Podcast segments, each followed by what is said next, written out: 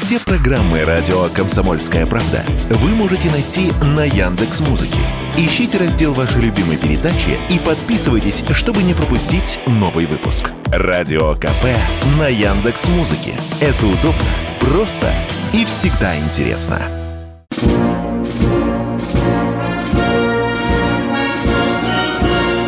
Военная ревю. Полковника Виктора Баранца. Здравия желаю и доброе утро. Говорит радио «Комсомольская правда» в лице военного ревю. Всем, всем, всем, кто нас слышит в 400 городах Российской Федерации. Мы начинаем очередной выпуск.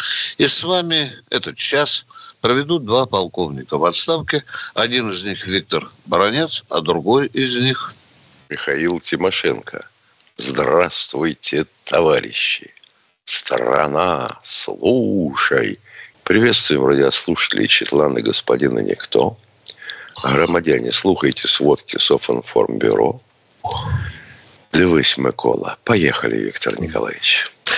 Уважаемые радиослушатели, кроме господина Никто, которому мы выражаем большую благодарность за помощь в нашей работе, мы бы хотели передать благодарность и персональный привет целому ряду адекватных наших читлан и радиослушателей, таким как Ирина Райчук, Кайне Анунг из Франкфурта, Кире Ярски, Наталье Клепковой, Борису Алексееву, Алексу Змаевскому, Дмитрию Николаеву и многим-многим другим, кто нормально выражает свою точку зрения в нашем чате, кто ведет себя адекватно, не хамит, не матерится, а пытается вместе с нами получить ответы иногда на труднейшие вопросы. Теперь повестка нет. Вы, наверное, заметили, что мы некоторые темы выбираем только по вашей просьбе. Вы спрашиваете, мы отвечаем. Вот на прошлой неделе звонил нам человек и говорит, расскажите про маршала Петрова. Просьба показалась мне удивительной. Тем более, что он сказал этот человек, что нигде ничего нельзя почитать. Я в ужасе открыл интернет и посмотрел. Ну, вы знаете, для начала даже штук 40 публикаций э, про Василия Ивановича Петрова, значит, маршала Советского Союза. Хорошо. Хорошо. Тем не менее, я попытаюсь сейчас вам рассказать может быть, о том, что не легло, там не попало ни в энциклопедии, ни в статьи, ни в реплики, ни в книги и так далее. Ну и, конечно, скажу об общеизвестном. Ну куда тут деваться, что сказав, что а, Василий Иванович Песков, Петров родился в 1917 году. Никак не собирался быть военным человеком. Окончив педагогический техникум, он пошел преподавать, а потом еще учился в педагогическом. Но, но, но, наступил 39 год. Советское правительство сняло все ограничения для педагогов. И Петров попал в армию в 1939 году. Значит, с начала войны принимал участие в боевых действиях, окончил там курсы младших лейтенантов и попал на войну. Мне трудно сегодня назвать фронт, на котором не воевал Петров. Там я минимум насчитал 6 фронтов. Любопытно, что он попал в сабельный взвод. Там была кавалерийская дивизия, и он был командиром сабельного взвода. Значит, эта кавалерийская дивизия была сильно потрепана немцами. Да, так, что всех лошадей перебило, и, и, и из этой дивизии превратили, скажем так, мотострелковые, по-нашему говоря, э, бригаду, которая славно повоевала на Кавказе. Петров окончил э, войну с четырьмя боевыми орденами – Потом его таскало по великому множеству должностей, в каждой из которых он рос, добросовестно вытаптывая каждую очередную ступеньку. Мне удалось э, с ним и познакомиться, повстречаться, когда я служил на Дальнем Востоке, когда он занимал ключевую должность в штабе. В штабе Дальневосточного военного округа. Поделюсь личным впечатлением. Идут учения, идут учения.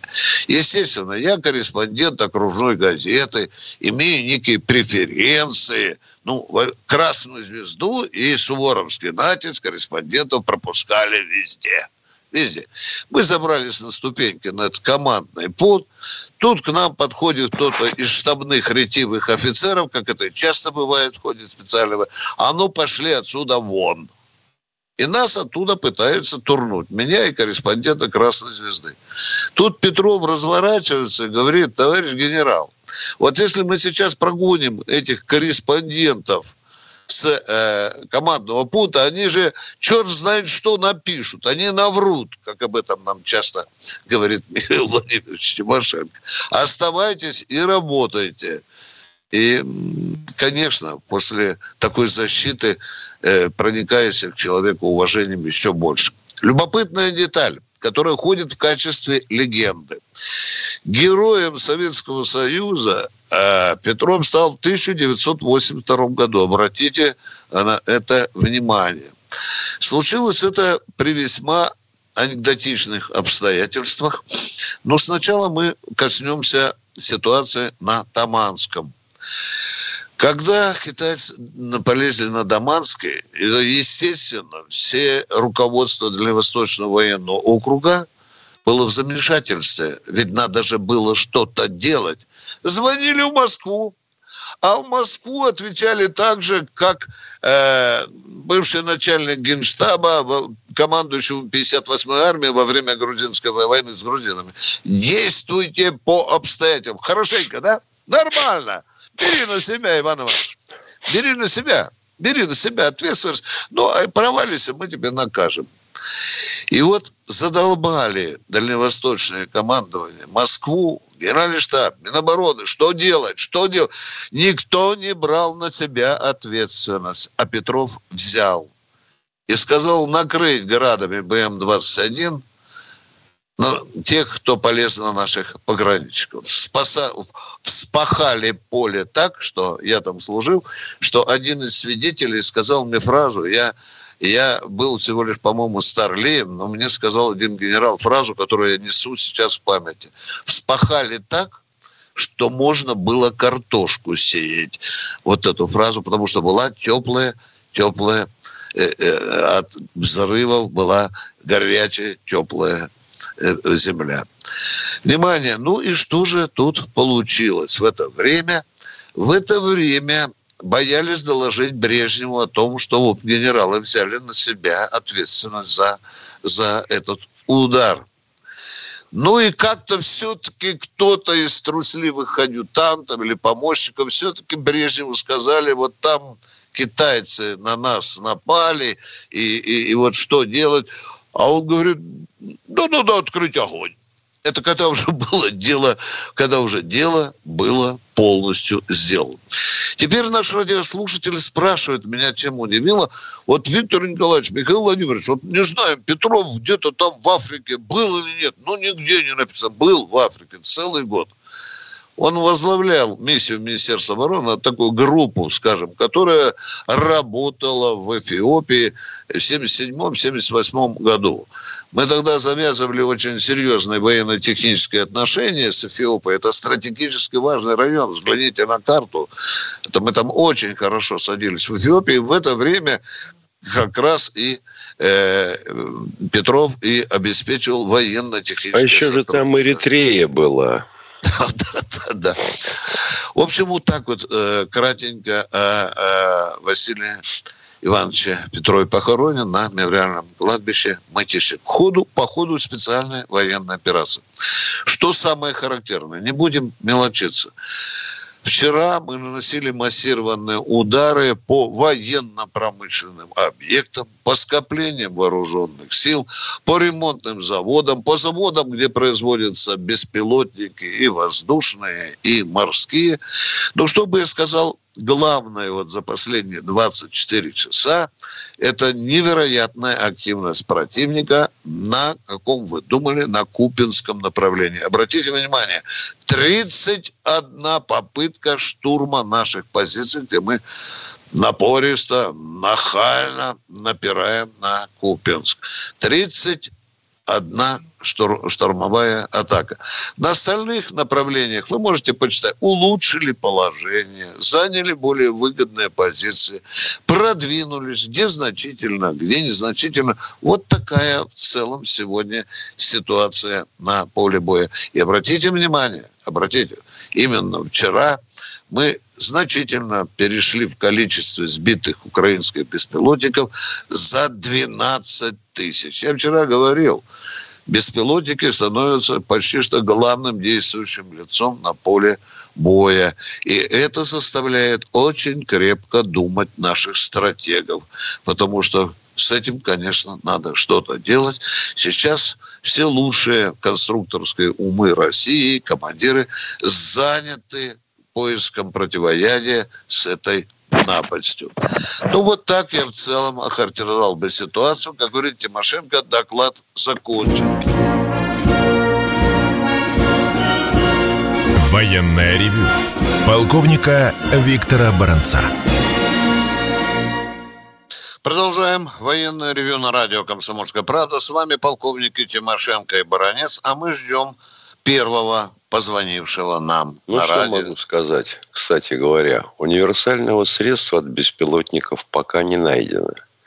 Но вот то, что найдено, это окопный рэп, так называемый. Это рэп малого радиуса действия. Не это стадо грузовиков и лес антенн, а малого радиуса действия, до километра. Пока показывал следующую эффективность примерно в 10 раз падало число потерь, а на некоторых участках фронта падало и до 20. Вот так. И кто у нас? Кто у нас в эфире, действительно? Да, подскажите нам, оператор. Не молчите, пожалуйста, назовите имя человека. Был Неужто. Юра из Химок? Мы уже вымаливаем, Миша, дайте нам звонящего. Может, он заснул, Миша, оператор, а? Нет, не дадут. Ну, ну ладно. Я просто замечу еще, что э, маршал Советского Союза Петров э, получил звание э, героя э, Советского Союза спустя 13 лет после своего знаменитого, знаменитого решения по Даманскому, что, в общем-то, удивляло удивляло многих. Я все-таки настаиваю на том, чтобы наш оператор не спал, потому что это, в общем-то, не лучший способ ведения военного ревю. Тем более, что нас ждут в эфире. Ладно, Михаил, давай пожелаем приятного сна нашему оператору. Давай будем занимать время Наконец-то, Олег Соколиная гора. палки как же долго шел сигнал от Соколиной горы Здравия желаю, товарищи офицеры. Да, привет. Вот у меня, как говорится, есть некоторые совет или пожелание, что ли. Очень бы хотелось, чтобы вот помогли тому солдату, который звонил из госпиталя. Это один, по-моему, из моих пациентов, что у него немного глаз травмирован, и он живет, он хотел остаться на СВО. Вот. Ну, я вот к вам, когда обращался, Виктор Николаевич мне сказал, что на нас не надейся. Я так и пошел. И в Министерство обороны ходил, и в приемную президента ходил. Тем не менее, вот у меня получилось. Так что и я желаю этому солдату, что если у него будет желание, он все равно останется. Вот. И к этому ко всему хочется добавить, что вот э, хоть по этическим нормам не принято ничего выносить за рамки проходной – но тем не менее, все выздоравливающие солдаты, я не знаю, ни, никого не могу из них э, назвать, кто бы э, не захотел вернуться обратно. Они все говорят о том, что мы хотим вернуться обратно, все хотим вернуться к ребятам, там ребята. Кто-то говорит, что съезжу домой, там обниму жену, детей и вернусь все равно обратно. Вот. Так что я думаю, что если нас не предадут с таким народом, мы все-таки победим. Как бы там Алексей не вонял из-под коряги, иногда есть тут такой. Вот. И а это вопрос... Что за, за проходную, что там выносят, не выносят, вы сказали? Нет, я не говорю, вы... я, я себе говорю, что у нас в госпитале не принято такое выносить все разговоры за рамки госпиталя. Но я вот просто сказал о, о солдатах, что с кем я общался, никто, все хотят вернуться обратно на СВО, все хотят участвовать, продолжать вместе с ребятами. Спасибо, Спасибо большое. А, да, Б- мы вопрос... разделяем. Да, что да. у вас вопрос есть, пожалуйста? Да, вопрос у меня такой, Виктор Николаевич. Вот я как-то заходил в курилку, там солдаты разговаривали о стройбате, что якобы раньше э, функции гастарбайтеров, ну, иногда, как говорится, заменял многое дело стройбат. Ну, поскольку я в этом не владею предметом вопроса, я, естественно, что не стал, как говорится, если не встревать ничего. Если позволите, я продолжу. Да, да хотел спросить а, у вас... Вот... Стройбат, как правило, использовался там, где развертывать какие-то строительные подразделения гражданские считалось э, неэффективным. Ну, а именно, ну, допустим, мы начинаем стройку где-нибудь километров за 500 от любого населенного пункта. Ну, как ты туда будешь заманивать гражданских строителей? Их же надо размещать. Сначала построить им жилье.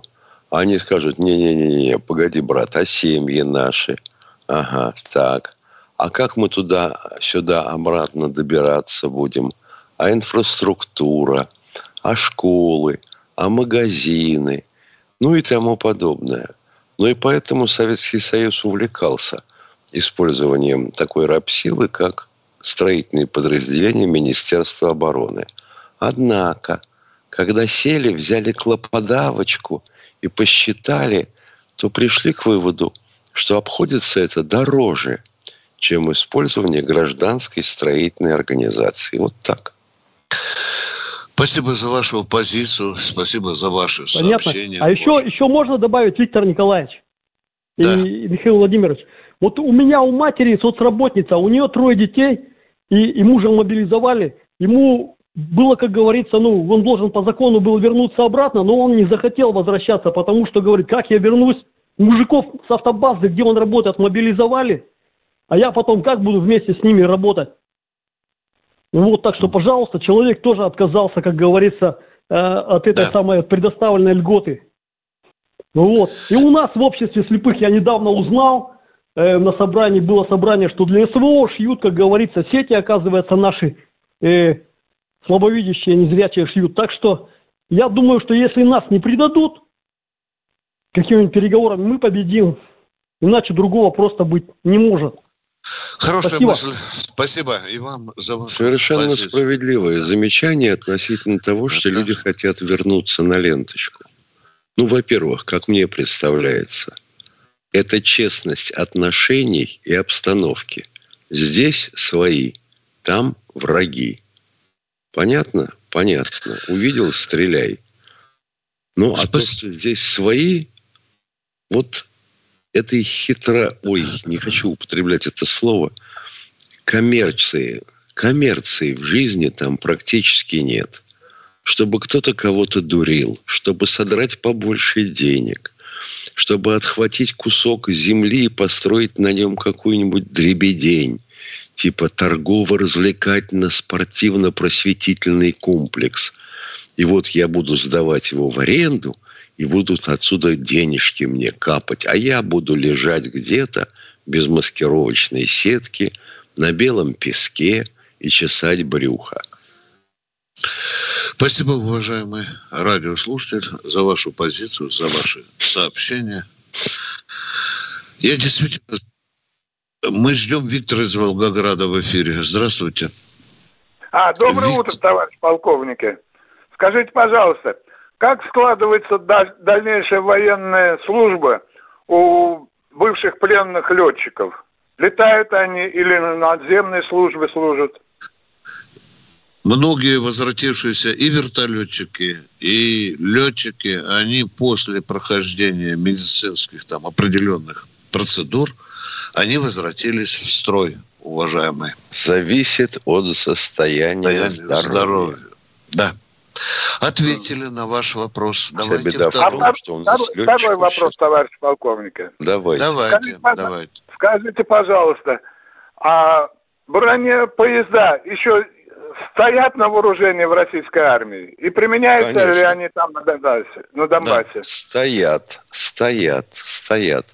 Начиная с советских времен мы унаследовали четыре бронепоезда. На Дальнем Востоке два.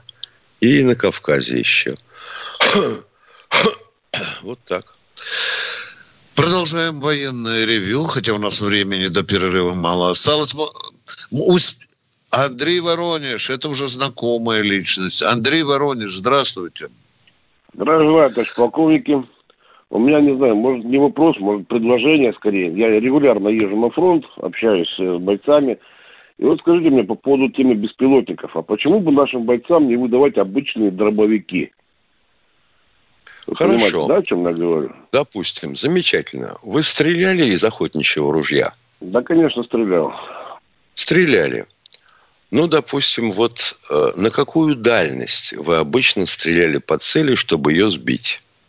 70 метров дробь летит. Это максимум, да. да. Причем это птичка.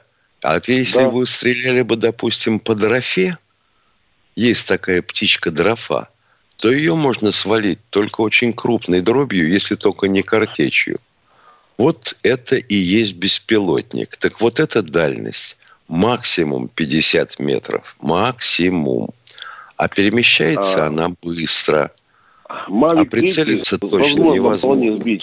Вообще, возможно, Мавик 3 сбить. Бойцы пользуются нелегально этими средствами. Это я точно знаю. Пользуются, второе, пользуются, можно... конечно. А второе, можно сделать что-то наподобие подствольника, под мощный патрон и под большое количество дроби. Это было бы тоже эффективно, ну, я так Но думаю. только оно полетит в таким веером, что мам, не горюй. Правильно, вот правильно полетит и засыпет. И Правильно, засыпет, так а, сколько будет на квадратный метр попадать? Скажите мне сразу. Ну, Уваж... Уважаю... эффективнее, чем автомат. Да. Уважаемый разговор, разговор бессмысленный до тех пор, пока не получим хотя бы какие-то предварительные результаты испытаний. Ну, над этим думает командование. Спасибо, что вы затронули этот вопрос. Действительно, сейчас стоит на повестке дня. Как говорится, надо думать, что-то думать. Может быть, что-то что придумают. Военная ревю полковника Виктора Баранца. Да, продолжаем военное ревю на радио «Комсомольская правда». С вами полковник Тимошенко и Баранец, а мы ждем очередного звонящего. И кто же это? Это Евгений из Московской области. Здравствуйте, Евгений из Московской области. Ну, здравствуйте, товарищ полковник. Как вы думаете, вот ваше мнение узнать, вот Украина – может ли в ближайшее время с помощью Запада создать ядерное оружие? Как бы нам с этим не опоздать? Так, ну, начинаем. Если позволите, то начну я.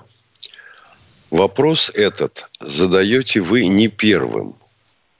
Уже, наверное, не, не одну дюжину раз нас спрашивали об этом. Что нужно для того, чтобы создать ядерное оружие? Как ни странно, в первую очередь документация. То есть чертежи, расчеты и все такое прочее. Во-вторых, вам потребуется делящееся вещество, а именно, соответственно, либо уран, либо плутоний. Миш, вот смотри, чего... инструкцию не выдай. Не выдай инструкцию, а то у нас упрекнут. Ну, что тут выдавать? Вот чугуний не подойдет. Чугуний нет. Ну, а дальше чего? А дальше тебе нужна высокоточное прецизионное оборудование. А дальше тебе нужен испытательный полигон. Ты же не поверишь в то, что вот то, что тут тебе показали, оно сейчас как жахнет. Надо же испытать. А все остальное, что там? Берешь учебник физики Ландау и Лившица – восьмой том и начинай читать. Ну, о грязной бомбе они поговаривают. Это не ядерная да, Я понимаю, о грязной бомбе они все-таки поговаривают. Они мечтают, да. Еще в свое время Турчинов. А Тимошенко же однофамилец твоя, ты помнишь? Давай-то вдаримо по москалям ядерную бомбу. Бомбу, помнишь? Да, да, да, да, это было. Ну, что поделаешь. Вот э, есть грубое, конечно, выражение – Но, тем не менее, дура баба. Юлия, ну а так э, мы ответили на ваш вопрос как могли, уважаемые, или у вас еще есть? Если а? можно, скажите, Т-14, ничего не слышно о нем. Э, Что на запасных там? позициях, на тыловых позициях э, ведет огонь. Там. Чего, чего? В окопе стреляет она Т-14. Ну, а, а спрашивают меня про новейший танк. Да, я его понял. доводят да. до ума, да. Но он там несколько единиц, я бы сказал. А то сейчас начну, что где она есть. Да, так несколько сказать, испытания идут. Да. Смотрим что-то такое, как стреляет.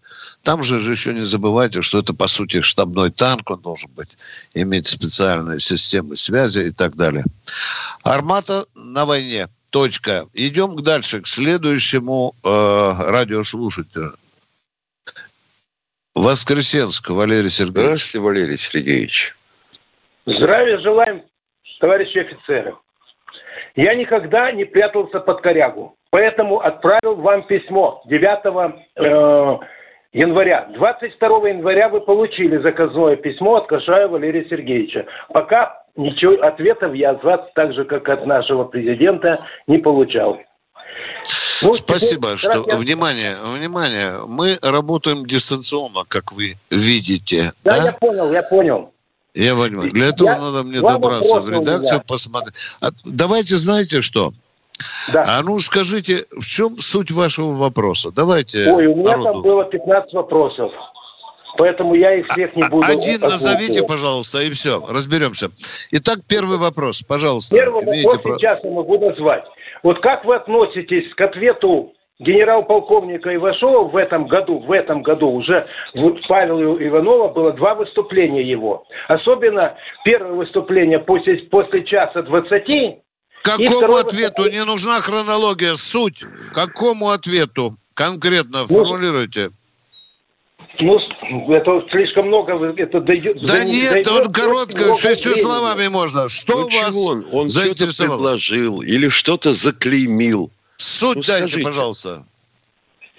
Там не одно было, ни один Я спрашиваю, был. что вас удивило или... Удивило а то, что когда придут, придут офицеры, которые мобилизованы, они будут уже, нужно будет с ними огромную проводить работу. Их, Это дураку понятно. А им, не только Ивашову, извините, пожалуйста. Все понятно, ничего удивительного. Да. Им Будет скажут, государство. А мы вас отправляли на СВО. СВО. А может быть, не скажут, уважаемые. А может а быть, я не знаю, скажут. что будет такое. Следующий ну, если вопрос. знаете, тогда живите с этим. Да. Давайте Вы же скажете, вопрос. будут расстреливать, да? Ну Нет, зачем эту бузу? Кто ну, знает, как будет, уважаемый? Вот вы все знаете. Может, хорошо, может быть. Теперь скажите. Может мы... быть так, а может быть эдак. Это базарный разговор. Хорошо, а давайте придут не эти разговор. Сейчас спокойствие. Только давайте спокойствие. Какой-то базарный разговор. Выключите воспроизведение. Отключаем, пожалуйста, уважаемые. Научитесь сначала разговаривать. Трындычиха. Вот им скажут, мы туда не... Где-то скажут, а где-то не скажут, уважаемые. Вот и ответ вам конкретный. А потом дальше сразу возникает вопрос, о чем говорим, о каких офицерах? Которые будут уволены или уволятся из армии и придут, так сказать, на гражданку? Или те, которые останутся служить? Ну вот, елки-палки.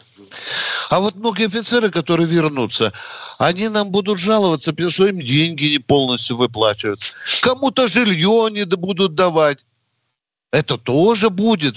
Что тут нового, скажите? У кого-то Такая детей жизнь. не примут в ВУЗ. Да, по тем льготам, которые уже власть наобещала. Ну что тут нового, а, уважаемые? Поехали вот ты дальше. понимаешь, у человека вселенский объем вопросов, а он даже перечислить не может, о чем речь. Поехали. Кто у нас следующий? Влад Краснодар, здравствуйте. Здравствуйте, Влад из Краснодара. Здравствуйте, уважаемый ведущий. У меня два вопроса для Михаила Владимировича. Михаил Владимирович, вопрос номер один. Э, есть человек, он гражданин Российской Федерации, в армии не служил и не имеет военно-учетной специальности. Его могут взять по, по мобилизации или нет? Могут могут принять и добровольца, могут и мобилизовать. Будет зависеть от того, он по состоянию здоровья к какой категории будет относиться, и практически все. А вы мне скажите, небольшая поправочка, это все из первого вопроса. А, гражданин Кучерин, адвокат гражданина Снова, сказал, что он не подлежит мобилизации. Он гражданин Российской Федерации, не имеет военно-учебной специальности. Ну и что? пожалуйста.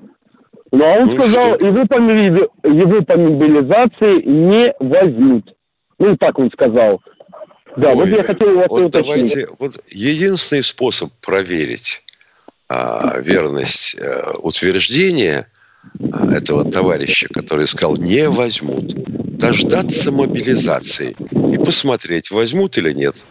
Я понял. А второй вопрос, Михаил Ильич. А гражданин Путин на этой неделе, как я помню, присвоил а, посмертно орден а, мужества, как я помню, а, тем военнослужащим, которые погибли в Ил-76. Я открыл а, в Википедии другие источники, прочитал, что такое мужество. Ну, грубо говоря, синоним есть храбрость. А в чем храбрость появляется этих офицеров? Вот я не пойму. Поясните, пожалуйста. Фу ты, елки-палки. А тем, хотя бы тем, что они этот ил, огромный, горящий, увели от населенного пункта. Ну, мы ж не знаем. Мы ж не знаем, как я могу узнать, что... А давайте они- дождемся, когда вы будете... А давайте, Давайте. дождемся, когда вы будете в горящем самолете, и я посмотрю, что вы будете делать. Нет, мне просто непонятно, в чем мужество. Вот мне, э, я э, указ, конечно, не видел. Вам уже Указ. ответили. До свидания. Вам уже ответили. До Плохо, что не понял. Это, Да. видимо, со школы у вас началось. Давайте следующего. Да. Сергей, Московская область. Да, добрый день, товарищ, да, доброе утро, товарищи офицеры. А, Скажите, пожалуйста, у меня такой вопрос. Вот нашим военнослужащим, да, сейчас достойна зарплаты, кто проходит э, службу в СВО. А как э, организована выплата вот, э, сотрудникам органов внутренних дел, ну, правоохранительной структуры? Потому что тут у меня родственник э, узнавал, хотел поехать туда служить, перевестись, да, из э, Москвы. Но, к сожалению, вот ему сказали, что зарплатами там как-то очень все плохо, и под наем не платят. Ну, понятное дело, у него здесь семья, да. Э, Это и где там? Подождите, извините, я буду настаивать на этом. Где там? В, в, в Луганске, в Луганске. Мне так он хотел интересует- перевестись в территориальное подразделение органов внутренних дел? Или, так сказать, в Росгвардию выполнять боевые задачи? Что именно? территори- территориальный орган внутренних дел. Территориальные органы внутренних дел. Да, про- проходит. Виктор происходит. Николаевич, я не слышал, чтобы в территориальных органах внутренних дел платили от 200 тысяч рублей. Прежде всего, это тех касается, кто держит в руках оружие, кто участвует в боевых действиях, уважаемые. Ну, а теперь же не забывайте, что кроме законов Российской Федерации есть еще и территориальные законы, региональные законы и надбавки тоже, которые отличаются зачастую даже на территории Российской Федерации. Возьмите два города, местное правительство одним платят добавки, другие нет уважаемые. Это тоже момент надо учитывать. Ну а что не платят, бывает. Да, мы честно говорим, мы жалобы получаем, да. И о том, что Чтобы- в органах внутренних Да, дел дел. платят немного совсем, Это, это мы свидетельство, что люди уходят, увольняются от службы. Да, возьмите Свердловской. Военное ревю полковника Виктора Баранца. Продолжаем военное ревю на радио «Комсомольская правда». С вами полковник Тимошенко Баранец. У нас в эфире Алексей из Москвы. Здравствуйте. А, Здравствуйте, товарищи офицеры. А, Вопрос. Министерство обороны России решили узаконить предельный возраст для мобилизованных. Какой это будет возраст для офицеров и рядового Министерство обороны это не решает. Это решает Государственная Дума. И она Так пока не решила. Еще Не раз решила. Но отвечаем он на будет ваш увеличен, вопрос. да? Он будет Не увеличен. будет он увеличен. Откатились назад, уважаемые. Пора бы Конечно. знать. Хорошо. Не прошел вопрос, да. Да, второй А, вопрос. По-вашему, кто из политических лидеров России будет править дольше? Владимир Владимирович Путин или Рамзан Ахматович Кадыров? Господи. Трудный вопрос. Я думаю, что Рамзан уже подавал несколько э, сигналов о том, что ему надо искать преемника. Я так что думаю, что этот сигнал от Рамзана надо, надо учитывать. Ну и что касается президента России, то послюнявьте пальчик, постучите по клавиатуре и посмотрите лидеров долгожителей. Вас это тоже не волнует, нет? Есть люди, которые были гораздо больше, уважаемые. И что? Ну и что? Если народ выбирает, что делать, а вам не нравится, ну и живите с этим. Все будет решать народ на выборах. До свидания. Кто а у нас вообще в эфире? самое главное, как я понимаю, в этом. Да. Если слон на кита влезет, кто кого поборет? Конечно. Вот прямо Поехали. детская книжка какая-то. Взрослые люди спрашивают. Главное, а. чтобы ну, Мишенька, главное, чтобы дерьмецо выглядывало, понимаешь? Дерьмецо же вот таким хотя бы бачком, понимаешь? Ну, на говнецо надо подбросить. Да, конечно. Александр Тамбов, здравствуйте. Ах, я наивный. Здравствуйте, граждане Российской Федерации. Здравствуйте, Здравствуйте гражданин. Здравствуйте, гражданин Российской Федерации. Здравствуйте, товарищи полковники ведущий военное ревю «Комсомольская правда», товарищ Боровец и товарищ Тимошенко.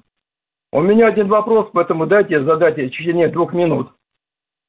А какими способами помочь президенту Российской Федерации Владимиру Владимировичу Путину ввести в действие закон о военном положении на всей территории Российской Федерации до завершения СВО, а фактически мировой войны на территории Украины – в том числе применить статью 19 пункт 3 «Правовое положение организации в период действия военного положения».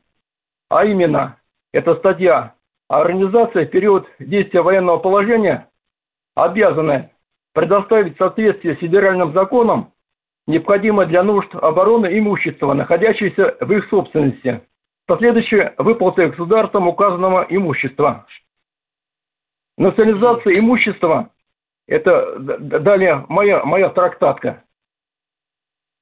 Понятно. Имущества. Хотелось бы понять, а. извините, вы длительное время задавали свой вопрос, я бы хотел да, уточнить. я просил две минуты. А при чем здесь а при чем здесь применение законов Российской Федерации на территории Украины?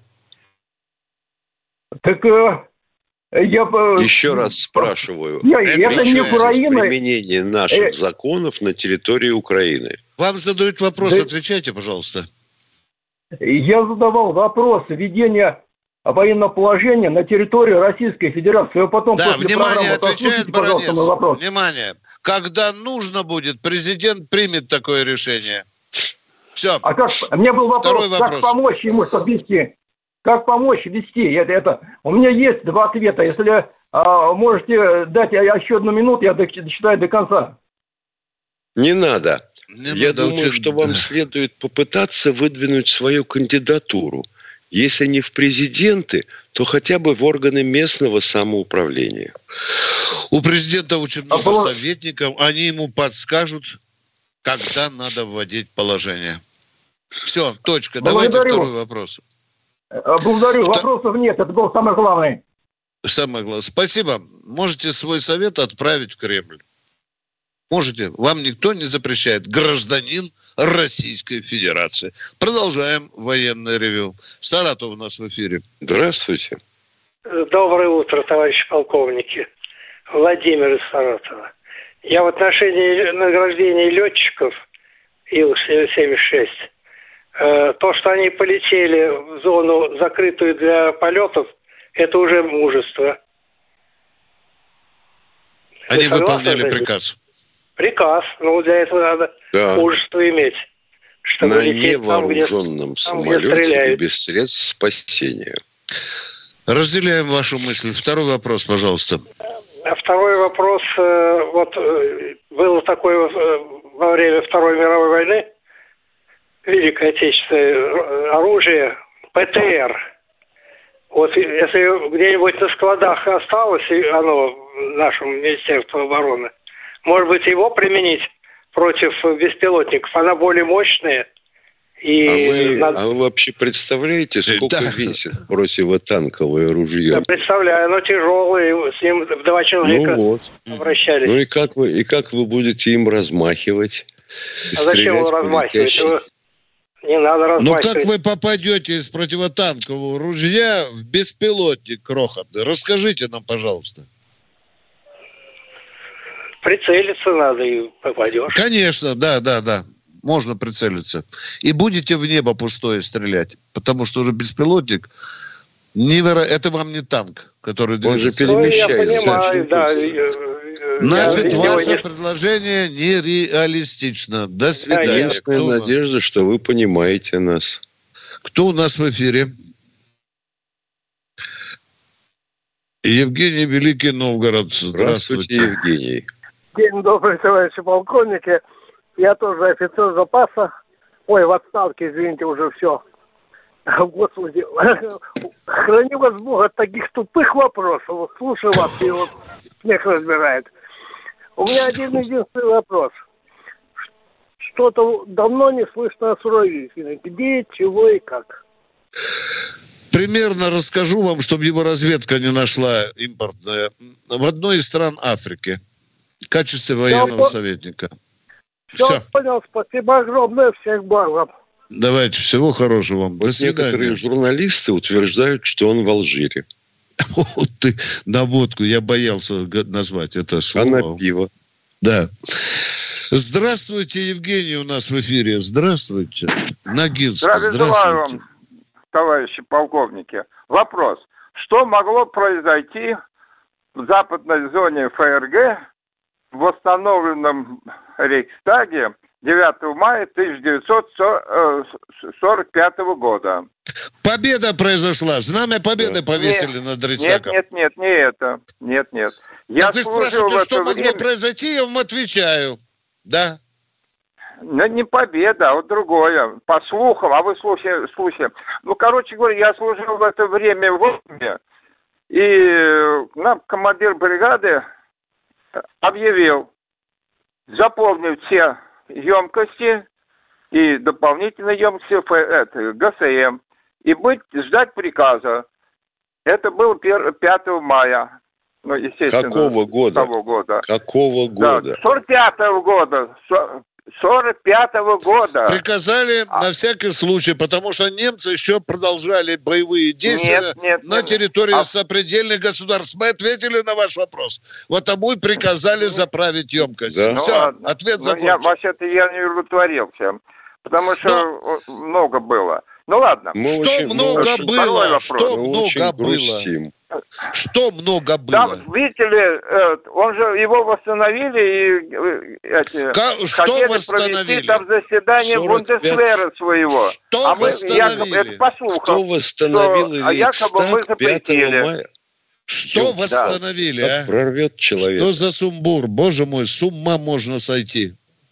Конечно, ребят, дайте, пожалуйста. Восстановленный Рейхстаг в мае 45 года.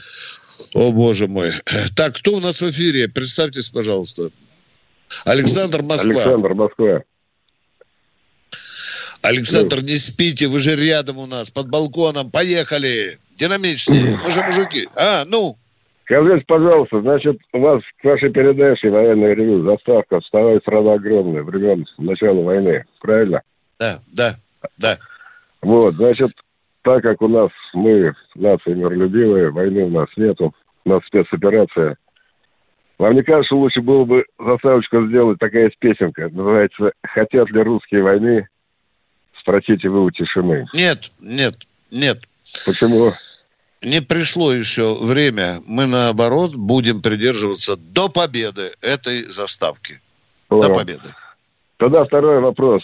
Значит, сколько леопардов, пардон, леопардов было поставлено в ВСУ и сколько из них уже подбито? И чем их бьют? Танками, там, РПГ, дронами. Бьют чем, Самое оружие чем есть, них. тем и бьют. Но Первый получается, подбили да? Д-30, уважаемые, показывали репортаж. Прекрасный старлей, выпускник одного из вузов военной кафедры Воронежа. Ну, успешно первым- об- Дорогой мой человек, я вам скажу, ну, пока я знаю, ну, не больше шести. Ну, может быть, от шести до десяти. Не знаю пока. А сколько Ну, поставили, шесть. не скажете? Там, по-моему, около 30, около 30, да. да. Все, все они держат там вот вместе с американскими танками, пока уже согнали. Готовятся к новому весеннему наступлению. Все. Батальонный комплект. Да. Мы, мы прощаемся до прощаемся завтра. Прощаемся до завтра. До 16 часов.